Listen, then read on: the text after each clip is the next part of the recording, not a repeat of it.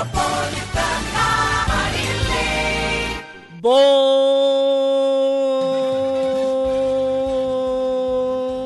dia! Ótimo dia para você que nos acompanha aqui na nossa Rádio Metropolitana. Manhã muito especial. Hoje é segunda-feira, 22 de maio de 2023. Hoje a gente está aqui começando a semana com o Samuel Oliveira, cientista político. Ele que vai falar sobre a política do país, né? A gente vai trazer alguns dos destaques do governo Lula, cinco meses aí de governo Lula. E no outro lado, né, tem o, o ex-presidente Jair Bolsonaro, que também está enfrentando aí vários problemas, depois de deixar o comando da presidência da República. E tem outros assuntos, aliás, assuntos não faltam na política brasileira.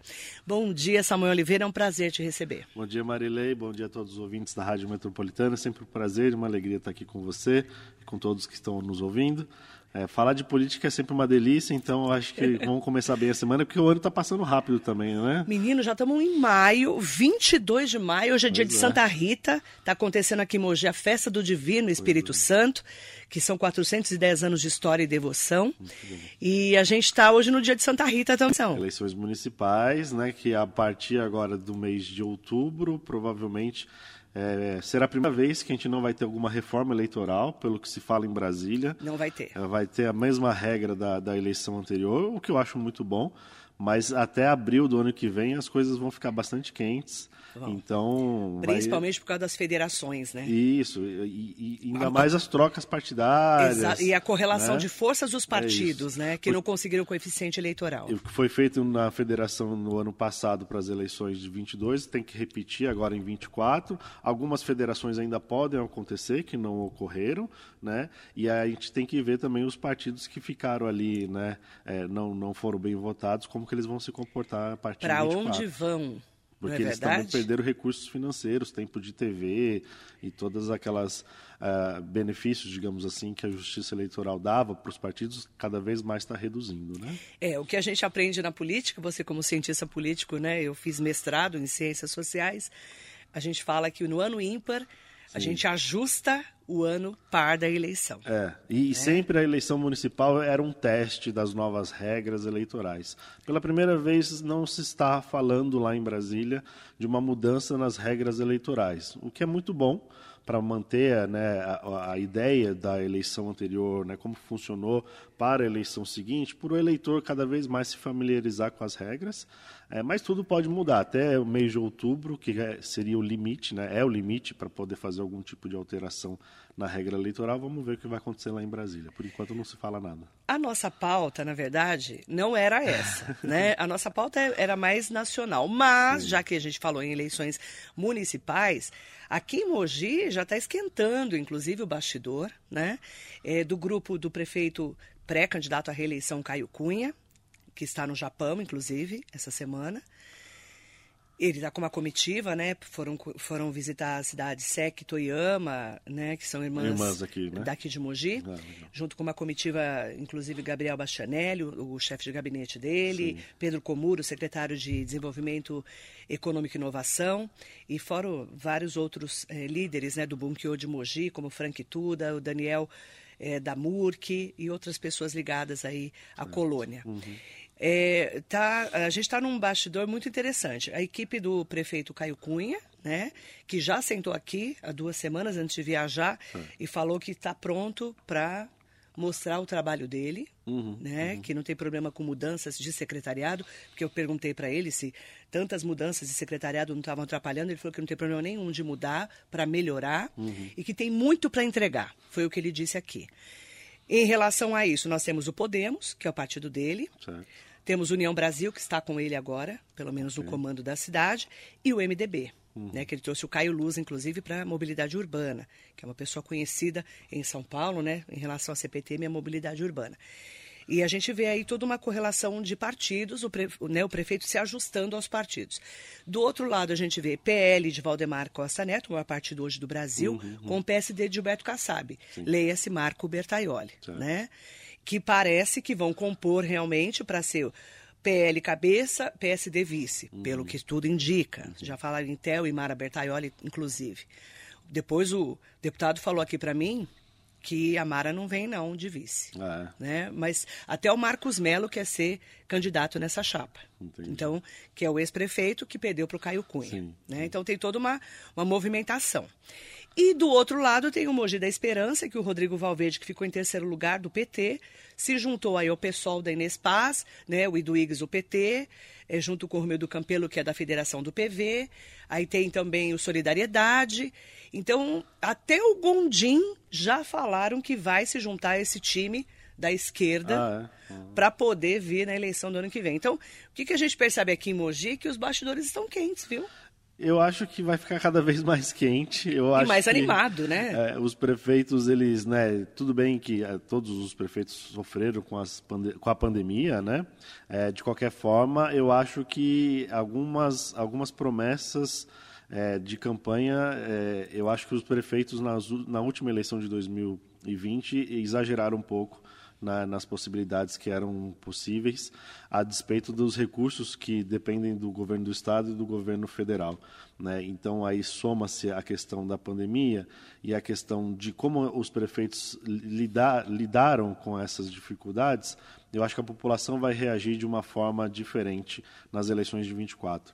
Não se espera-se mais de um líder que venha com grandes ideias ou com palavras mansas ou com frases eh, de impacto ou um discurso mais de sonho.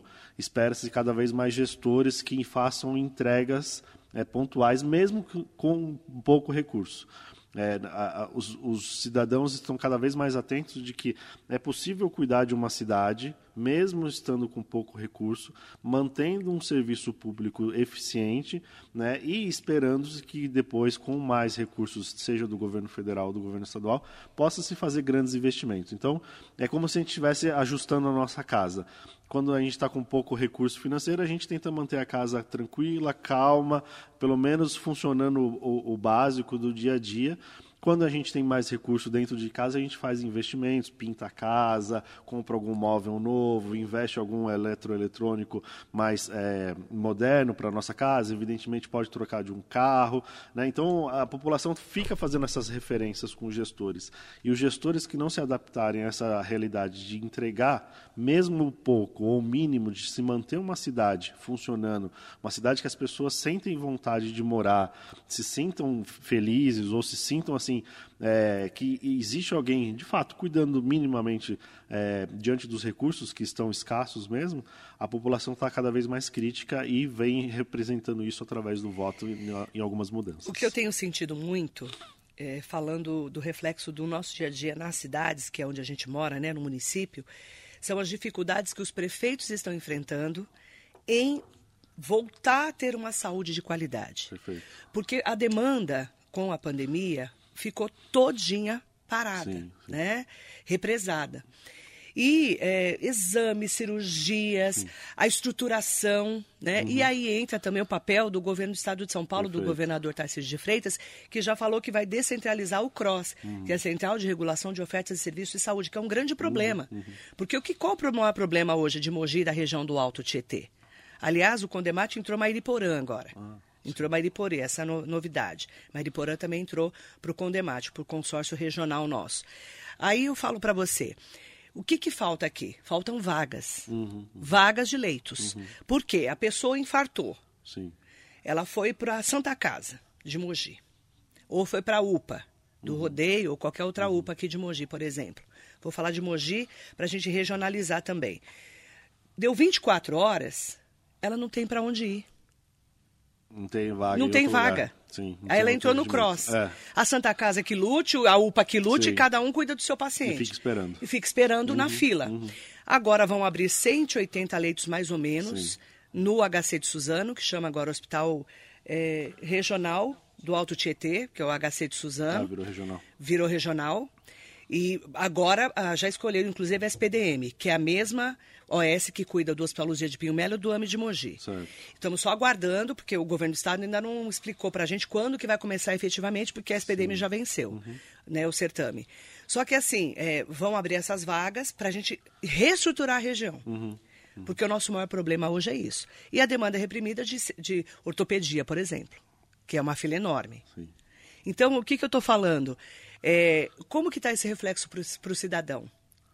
Entendeu? Sim, o cidadão, eu acho que ele está à mercê, né? Porque tanto que a gente tem ouvido em Brasília, é, Marilei, a, a questão do orçamento secreto que existia no governo anterior e propriamente as emendas que estão disponíveis dentro do Ministério da Saúde agora também. O Ministério da Saúde está com bastante recurso financeiro. Só que antes a gente tinha um orçamento secreto que era destinado de forma direta, né, sem necessariamente ter um projeto ou alguma proposta para utilizar aquele dinheiro, e dependia de autorização do presidente da República, muito ali é, nas presenças também combinadas com Arthur Lira e Rodrigo Pacheco. O problema agora é que está represado esse, esse recurso no Ministério da Saúde e não está tendo destinação, inclusive, para os municípios ou para os estados. Tudo parado. Está tudo parado, há uma movimentação de bastidores de, de reclamação de parte de deputados, que estão tentando fazer essas liberações e não estão conseguindo também. Então, além do governador Tarciso ter que se movimentar, porque o Estado, né, a nossa saúde ela é tripartide, né? É, tem participação do Estado, né, do, do, do, município e do governo federal. O governo federal precisa liberar mais recursos no Ministério da, no Ministério da Saúde de forma urgente.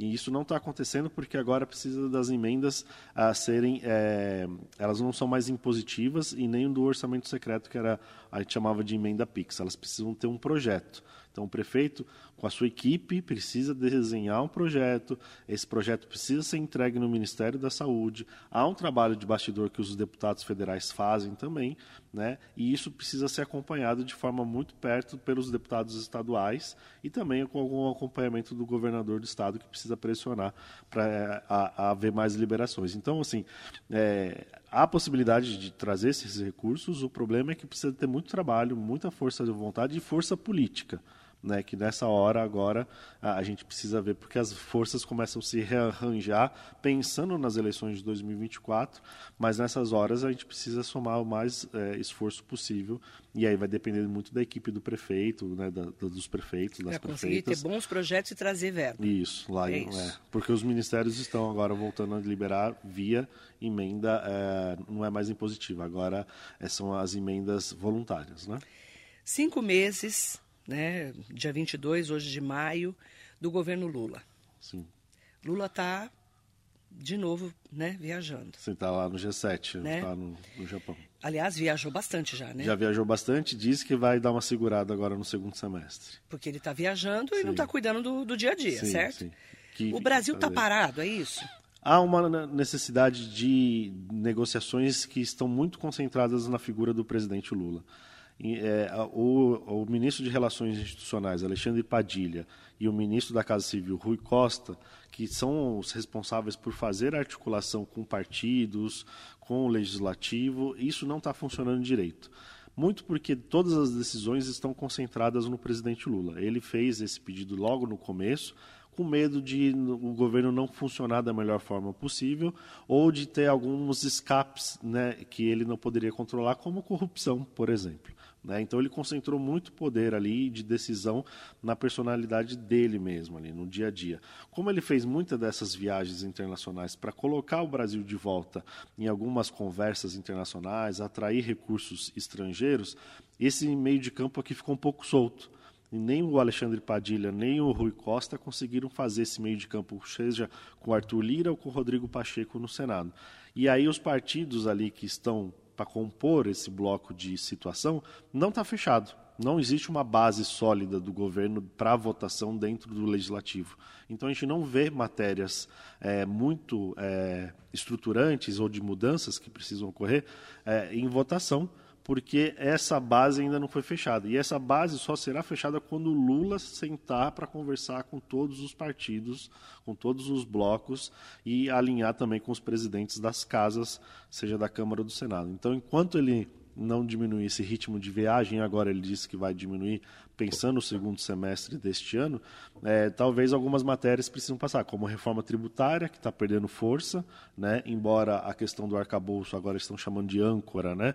âncora fiscal, está bem adiantado. Isso é para mostrar para o mercado financeiro, para os investidores e para o dinheiro internacional que está voltando a entrar no Brasil que há um controle de gastos, mas há uma expectativa de investimento. Agora, a grande, a grande mudança que poderia ter no Brasil era a reforma tributária, é a reforma tributária.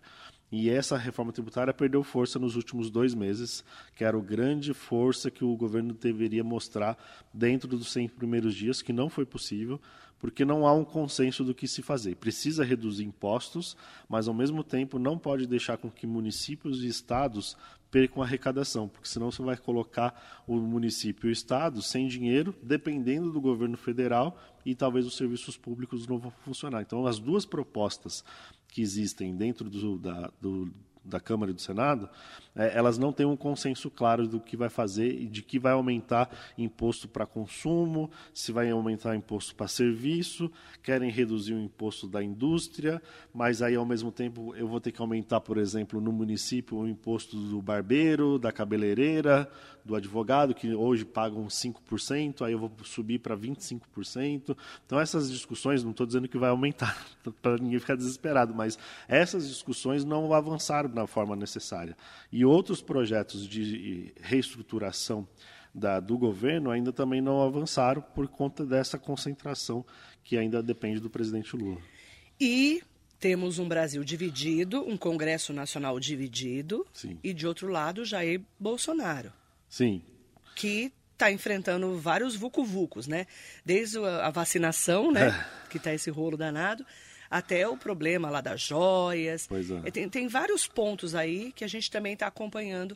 Como é que você está vendo a situação hoje do Bolsonaro? Pois é, esperava-se que ele fosse virar o grande líder da oposição, né? até porque ele saiu com uma, uma excelente votação. Metade. Metade, praticamente, dos votos dos brasileiros foi, foi, foi, foi para ele, numa eleição que teve mais votos né, é, do que se esperava, inclusive né, no total de votos. Então, é, a despeito dele ter fugido ou viajado antes da hora pra, para os Estados Unidos, lá é, para não passar a faixa para o presidente Lula, é, esperava-se que quando ele voltasse ele se tornasse essa liderança dessa oposição, né, ou mantesse essa direita né, é, mais a, a, alinhada num discurso é, concentrado. O problema é que ele tem enfrentado vários problemas, né, a questão das joias de milhões e milhões de reais, a questões da vacina agora, quest... outros processos que ele está respondendo a, agora por questões é, de administração pública, de gastos do dinheiro público, né, através do Tribunal de Contas da União.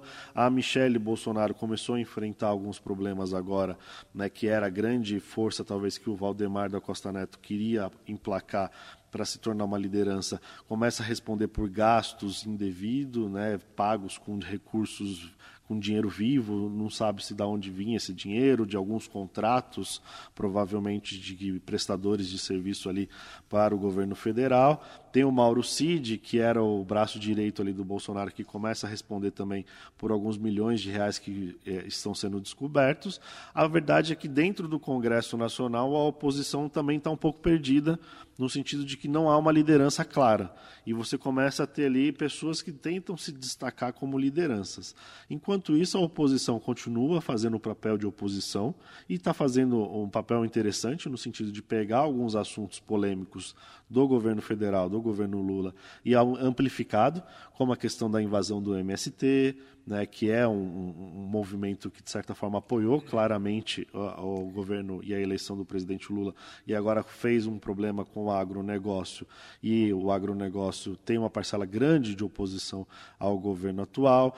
É, eles começaram a fazer um movimento para fazer a CPI do MST e conseguiram, vão controlar agora a CPI do MST, deve isso dar um desgaste considerável para o governo. Ao mesmo tempo, tem a CPI do 8 de janeiro, que Também. foram os ataques lá que aconteceram em Brasília, que vai ocorrer e provavelmente o governo vai controlar essa CPI. Então, assim, tem muito embate e poucas propostas, infelizmente, tramitando de forma mais célere do que a gente precisava.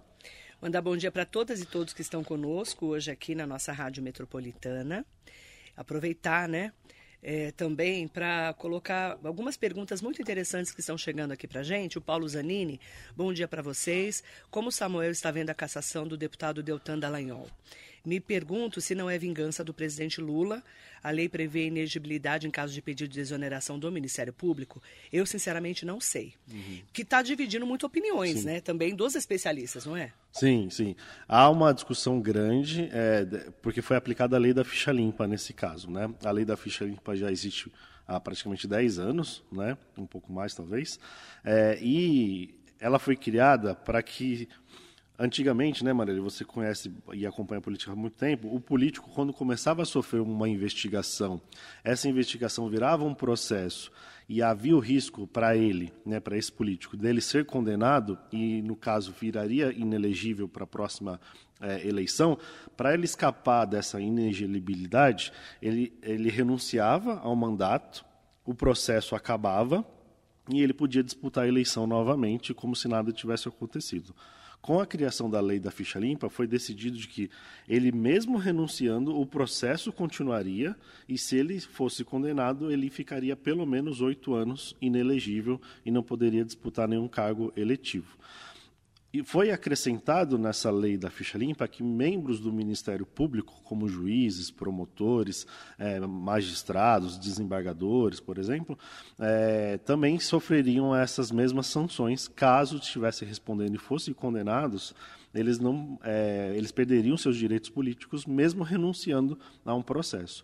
O Deltan Dallagnol tinha 35 processos tramitando no Conselho Nacional do Ministério Público. Desses 35, 20 foram arquivados, 15 continuaram. Desses 15, um já tinha sido condenado. Ele já tinha sido condenado em um processo. Ele poderia re- é, é, pedir para rever, né, entrar com embargos, enfim, poderia questionar instâncias mais superiores. Mas ele não quis continuar respondendo, porque isso poderia virar uma questão política contra, a, contra ele, contra a personalidade dele. Ele pediu a renúncia do cargo de promotor, pediu né, a exoneração em novembro de 2021. Ele poderia ter esperado para renunciar, para disputar as eleições, até abril de 2022. Então, ele antecipou cinco meses. E na lei é previsto que, se há intenção de escapar de um processo de, e ficar inelegível para fins eleitorais, o, o, o, processo deve continuar, porque fica claro que ele quis escapar de uma condenação que ele ficaria inelegível. Então, assim, o que ele foi condenado, na verdade, é porque ele teve o interesse e a intenção de antecipar um processo, de se tornar inelegível, antecipando a sua exoneração para poder disputar eleições em 2022 e foi eleito deputado federal. E mais do que isso, não só a decisão, na minha opinião, foi certa, como ele escreveu num livro essa mesma condição de que membros do, da, da, política, né, é, que tivessem essa intenção de escapar de um processo criminal para continuarem elegíveis para uma próxima eleição, deveriam ser condenados da mesma forma, ou seja, o processo continuar e serem cassados os seus direitos políticos. Então, na verdade, ele caiu na própria regra que ele sempre apoiou, que ele utilizou nos seus processos como membro do Ministério Público e que agora ele tenta reverter dizendo que eh, não foi certo porque ele foi perseguido. É verdade que o processo foi pedido pelo PT, lá em Curitiba, lá no Paraná, e foi uma, um processo acelerado dentro do Tribunal Superior Eleitoral. Mas a gente sabe, né, Marilei, que personalidades políticas que têm muito destaque, alguns processos caminham mais rápido, outros processos caminham mais uhum. devagar. E ele foi é, cassado por sete votos a zero. Então, todos os, os, os ministros do, do Tribunal Superior Eleitoral concordaram com a sentença. Então, na minha opinião, a decisão foi correta pela aplicação da lei. É, o, o, senador Sérgio Moro corre o mesmo risco. É isso que eu ia falar. Diz porque é, o próximo, é a né? mesma situação, é a mesma situação. Diz que ele é o próximo que vai cair. Então, se a gente apoia essa lei para caçar políticos que fizeram coisas erradas, criminais, e que tentam escapar renunciando ao cargo para se tornarem é, possíveis candidatos nas próximas eleições, e a gente entende que isso não é correto, a, a questão do Deltan e possivelmente do Sérgio Moro não tem muito o, que se debater. Então, o Sérgio Moro pode ser caçado Pode também. ser caçado pela mesma questão, porque ele também respondia no Conselho Nacional de Justiça, porque ele era juiz, juiz. né? respondia a outros processos, e ele fez a mesma coisa, renunciou para que ele não fosse condenado, e se ele fosse condenado, ele não poderia ter disputado o cargo para senador. A gente tem falado muito que o Brasil continua dividido, né, entre a esquerda e a direita, né, e que o Bolsonaro ressuscitou essa direita. Perfeito. Hoje, você acredita que ele é esse nome? Porque, por exemplo, para uma próxima eleição, a Silvia Corrêa fez uma pergunta muito interessante. Você considera uma terceira via? É, quem seria interessante para substituir Bolsonaro e Lula? Então, a gente não tem neste momento um- uma terceira via destacada. A gente tem algumas, alguns possíveis nomes, sejam de que estão dentro do governo, sejam os que estão fora do governo. Ventila-se muito a questão do Tarcísio, né, como governador de São Paulo, mas o Kassab, semana passada ou semana retrasada, já avisou que não vai apoiar a candidatura do Tarcísio, e a gente sabe que, que quem é o, o grande eh, responsável pela eleição do Tarcísio, não só a questão do Bolsonaro, mas foi o Gilberto Kassab, como articulador político. Como vice dele, né? O É. Também, né? Ele Sim, e articulou, né, fez todo o trabalho aqui de é bastidor eh, no interior do estado de Sim, São Paulo. ele articulou né? mesmo. O Kassab já sinalizou que acha que o melhor é uma reeleição do presidente Lula. Há uma discussão sobre o governador Zema, de, de Minas Gerais, né, que é do Partido Novo, mas já entrou numa polêmica recente que aumentou o salário em 300%. Né, então isso já queimou um pouco a imagem dele ali, mas é algo momentâneo, pode continuar sendo um destaque ainda para a futura liderança em 2026. Há alguns outros nomes dentro do próprio Congresso que se destacam, é, alguns deputados, alguns senadores de oposição que começam ali a aparecer, como, por exemplo, o próprio juiz Sérgio Moro, se ele é, continuar no seu mandato e, e responder a esse processo. Mas dentro do próprio governo Lula existem alguns nomes, como o próprio Geraldo Alckmin, a Simone Tebet, o Fernando Haddad. Então, assim, não existe neste momento uma oposição forte ao presidente Lula. Tudo bem que a gente está no primeiro ano também, acho que é um pouco antecipado a gente pensar nisso, né? não concluímos nem o primeiro ano, mas nesse momento, seja de oposição ou mesmo dentro do grupo do presidente eh, Lula, se ele não for para a reeleição, por exemplo, não se tem um nome claro a quem vai disputar neste momento a mais forte em 2026. Muita definição vem agora né, das eleições municipais. né? Passa, o 2026, hum, Porque, por exemplo, passa, vou dar um né? exemplo de eh, eleição do ano que vem. Ricardo Nunes, prefeito de São Paulo. Sim, sim, Ele está compondo com o PL, ele é Sim. do MDB, sim. ele está perto do PL, a gente está acompanhando. Inclusive, estava num grande evento em São Paulo, ao lado ali Sim. de Bolsonaro e de Valdemar Costa Neto. Ricardo Nunes se movimentando até para ficar conhecido, porque muita gente não o conhece. Não, ele foi escolhido ali O por questões partidárias. Né? É, isso. É uma questão partidária que fez a composição com o Bruno Covas, mas quem levou a eleição foi o Bruno Covas, que era o prefeito mais conhecido, o nome mais Então, e conhecido. você vê que São Paulo é a grande engrenagem. Sim, sim. Porque a gente sabe que o PT, com o governo Lula, vai ter mais força para disputar São Paulo. Tem- Porque o Haddad perdeu, E né? está numa briga A grande reeleição. com o Boulos, que é do PSOL, que veio forte, disputando com o Bruno Covas em 2020, no segundo turno. Foi muito Deu trabalho para o Bruno. Vem forte, o PT sempre quer ter candidato, então tá, tá difícil a negociação ali para apoiar o Boulos, né, sem lançar candidatura. Ao mesmo tempo, o PL tem o Ricardo Salles, ex-ministro do Meio Ambiente do governo Bolsonaro, que agora vai ser o relator da CPI do MST e quer ganhar destaque para disputar a eleição em São Paulo. Então, o cenário em São Paulo ainda está bem definido na prefeitura. E a, e a força política vai fazer diferença e quem for eleito vai fazer uma diferença muito grande depois para 2026, para quem for apoiar. É importante a gente poder falar, né, que o Brasil, nós estamos no dia no mês de maio, né, dia 22 de maio de 2023, é, o Brasil precisa melhorar a economia, né? Sim, sim. A nossa Totalmente. economia está empacada. Totalmente. A população sofreu muito e ainda sofre bastante reflexos ah, do aumento de preço do consumo, né? O preço, né, do, do- do- das, do- das coisas de consumo do dia a dia. Então, o, o dinheiro desvalorizou. O poder de compra do brasileiro diminuiu demais, né? Algumas coisas estão começando a baixar, mas né, ainda vai ao longo de 2023 para se chegar num patamar que talvez a população consiga voltar a consumir. Né? É, Agora, com o impacto talvez da diminuição do preço do diesel, da gasolina e de alguns produtos é, do supermercado que começaram a diminuir, talvez lá no finalzinho do ano né, pensando já em 2024, talvez se tudo correr bem, o, o brasileiro volta a consumir melhor, o poder de compra volta a ter é, mais impacto no dia a dia ali, o brasileiro talvez. Mas neste momento ainda é, há uma inflação considerável.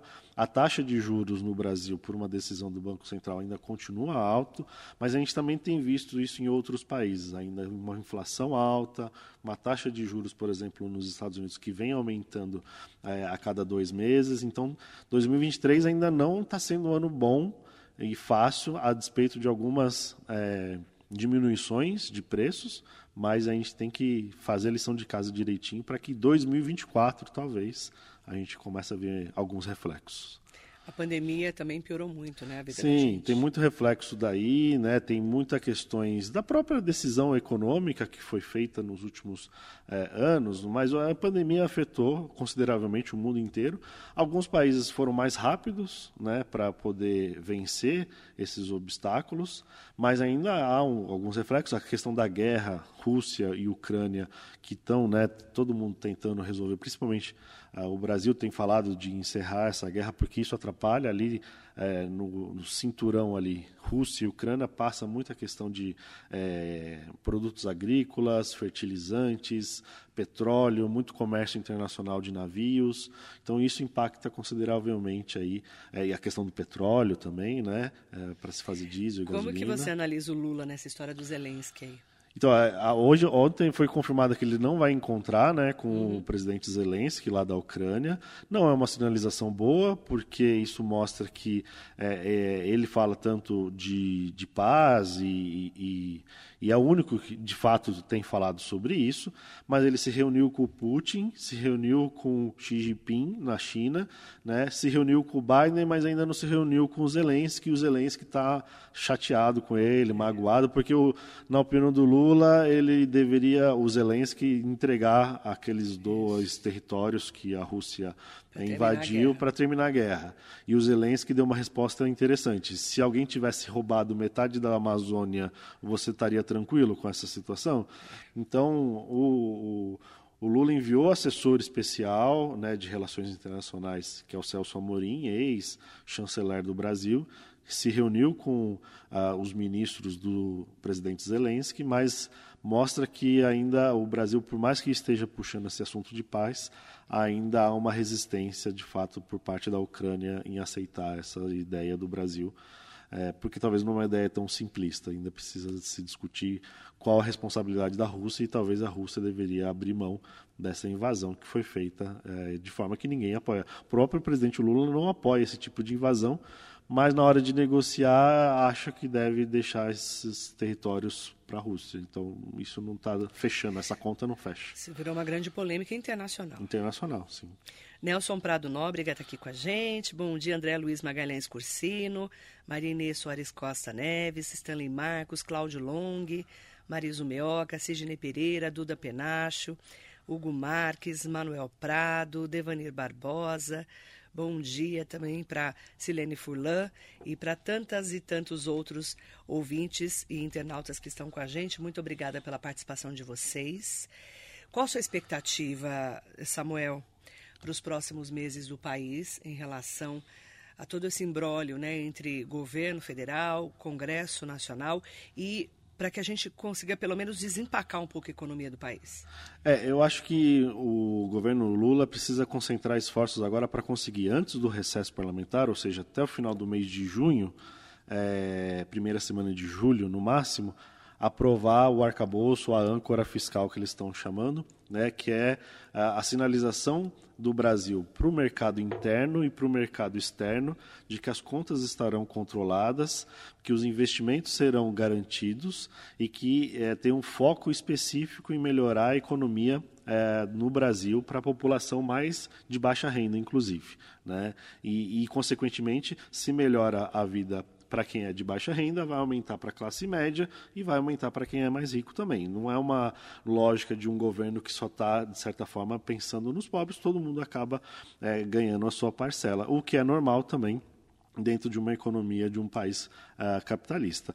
Uh, se eles conseguirem aprovar isso e conseguirem fazer uma base sólida de situação, né, de, de apoio ao governo, talvez no segundo semestre a gente consiga ver outras políticas públicas como reforma tributária e outras alterações fiscais que precisam ser feitas e administrativas que precisam acontecer também no governo federal, talvez isso vai impactar ainda mais o gasto que o governo tem para a, se manter, e isso pode ser repartido mais para os estados e para os municípios. Mas isso depende muito dessas negociações que o próprio presidente Lula terá que fazer nas próximas semanas, a partir do momento que ele voltar, tendo em vista que ele disse que não vai viajar mais pelos próximos meses e está concentrada muita negociação. A partir do momento que conseguir aprovar o arcabouço fiscal, encaminhar um pouco mais a discussão da reforma tributária e, quem sabe, começar a falar falar é, seriamente sobre a reforma administrativa, fazendo com que a inflação consiga é, diminuir por investimentos estrangeiros e investimentos é, nacionais, só que os investimentos nacionais dependem da taxa de juros do Banco Central, talvez no segundo semestre a economia melhore um pouquinho mais. Mas sem uma definição clara de quem é o grupo de oposição e o grupo de apoio ao governo dentro do Congresso, a gente vai continuar travado. Infelizmente, a gente tem visto que as pautas no Congresso Nacional estão patinando, porque o governo ainda está patinando para se montar esse grupo de apoio e a oposição não está com força necessária para atrapalhar o governo. Pode ser que consiga aumentar essa base de é, oposição, né? e aí vai dar trabalho para o governo no segundo semestre mas se as expectativas do presidente Lula funcionarem, é, ele consiga fazer essa base e a gente consegue ver uma melhora. Mas 2023, Marilê, como eu falei anteriormente, ainda não é o ano da gente ver uma economia bombando, a gente consumindo muito. Estão discutindo agora o preço dos automóveis, né? carro popular custando 70, 80, 100 mil reais. Né? Como que vai diminuir Passagens esses aéreas. valores? É, então, é, assim, tem um peso ainda é, que não é só o, supermercado que está refletindo. Né? Por mais que alguns produtos estão diminuindo, existem uma gama de outros serviços e produtos que ainda estão muito elevados e que refletem lá no bolso do, do, do, brasileiro de forma indireta. Então, ainda 2023 é um ano para ajustar a casa. Tem muita coisa para ser feita e o governo não pode perder tempo num ano que está passando super rápido. A gente está falando mês de maio, daqui a pouco a gente já está em setembro, outubro e o ano se preparando para acabar. Tem muita lição de casa. Tem muita lição de casa, não tem tempo a perder e espero que eles consigam fazer, porque a gente espera que a vida de todos nós melhore. É, e mais uma vez, lembrando que a gente tem processo eleitoral o ano que vem, é, então tem muita discussão política ainda para acontecer. Obrigada, Samuel. Marilei, sempre um prazer estar aqui. Convidado para voltar, né? de tempos em tempos, ele está trabalhando também em Brasília, sim, né? Sim. Então, de tempos em tempos, a gente consegue um lugar na agenda para a gente poder fazer um balanço aí do que está rolando no país. Perfeito. Obrigada, viu? Obrigado a você. Boa semana. Samuel Oliveira, cientista político, nosso convidado especial aqui na Metropolitana. Ótimo dia para você.